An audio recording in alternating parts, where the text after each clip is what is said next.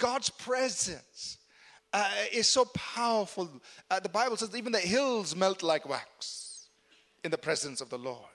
So just being in that presence changes our lives. It heals us, delivers us. How do we get that word into our hearts? So we looked at two things. One is we looked at the parable of the sower. And in that parable, Jesus unveils to us a mystery of the kingdom. He says, You know, this is a secret which I'm unveiling about how the kingdom of God works. And he said, The sower sows the seed. The seed is the word of God. The condition of our heart is important. And he tells us, You know, if your heart is like this, it'll be good ground. So we mentioned three things. We need to understand his word, we need to receive his word and we need to retain His word in order to see that seed produce in our life. We also talked about meditation. Both in the old, we see meditation both in the old and in the new, uh, although not too much in the new. Uh, but meditation in the word is a very important process by which we receive that word into our hearts. And just to break that down, we gave three simple uh, steps, if you want to call it, in the process of meditation. How do you meditate in the Word? First, you contemplate. Contemplation. Second, visualization. Third, confession. Right? So, this is our engaging with the Word. We explain this. This is how we meditate in the Word. Through meditation, through the reading of the Word and the meditating in God's Word, you are receiving that Word on good ground into your heart and you are nurturing that seed and you're letting that seed be watered and, and built up in you, and faith is being built in your heart. Three simple things. You and I need to speak the word, act on the word, and stand firm in faith on the word. The first story we pick up from Numbers chapters 13 and 14, uh, which is the story of um, the people of Israel as they are getting ready to enter into the promised land. They've journeyed this far, uh, they're close to the land of promise. And uh, God tells Moses, you know, send out 12 spies that they will go so that they can go spy out the land and then get ready to go in. Right? So they pick out one leader from each of the tribes and they send them out to spy the land. And these 12 spies come back with their reports. And they all are in agreement that the land is just the way God said it. It was a wonderful land, or as you would say, it was a land flowing with milk and honey.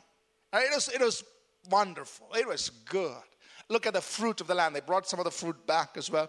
Look at the fruit of the land. It's exactly the way God said it's a wonderful land. But 10 of them said, and they all agreed, sorry, they also agreed that there were giants in the land. Yeah, the people in the land are really big. They're really big. And now 10 of them responded like this You see, there are giants in the land. So that's the problem. We can't go take the land because we are like grasshoppers before them. It's a big problem. Joshua and Caleb saw the same land, they saw the same giants. But they said, God is with us. And if God is with us, they are like bread for us. So, two different pictures. They saw the same giants. But remember something. Uh, as Moses reminded his people in, in Deuteronomy 7, verse 1, he said, The Lord your God is with you when you go into the land, he will cause you to overcome cities and nations mightier than you. So God had already given his word to his people. So had God given them his word? Yes. In Hebrews chapter 6 and verse 12, the Bible says, Do not become sluggish, but imitate those who through faith and patience inherits the promise. There are times you will see a miracle instantaneous, and we all love that. We all love the instantaneous miracles. And I lay hands on them and they ask, How are you good? I'm feeling good. That's great. And that's wonderful. And, and thank God, you know, that's something we want and we will press into, continue press. But thank God that, you know, sometimes, you know, even if things take a bit of time, you and I must learn to stand firm in faith. Thessalonians chapter 2, verse 13. It's something we've seen before, but just want to remind us. Paul is writing to the Thessalonians. He says, For this reason, we also thank God without ceasing, because when you received the word of God which you heard from us, you welcomed it not as the word of men, but as it is in truth the word of God, which also effectively works in you who believe. God's word is at work. God's word works.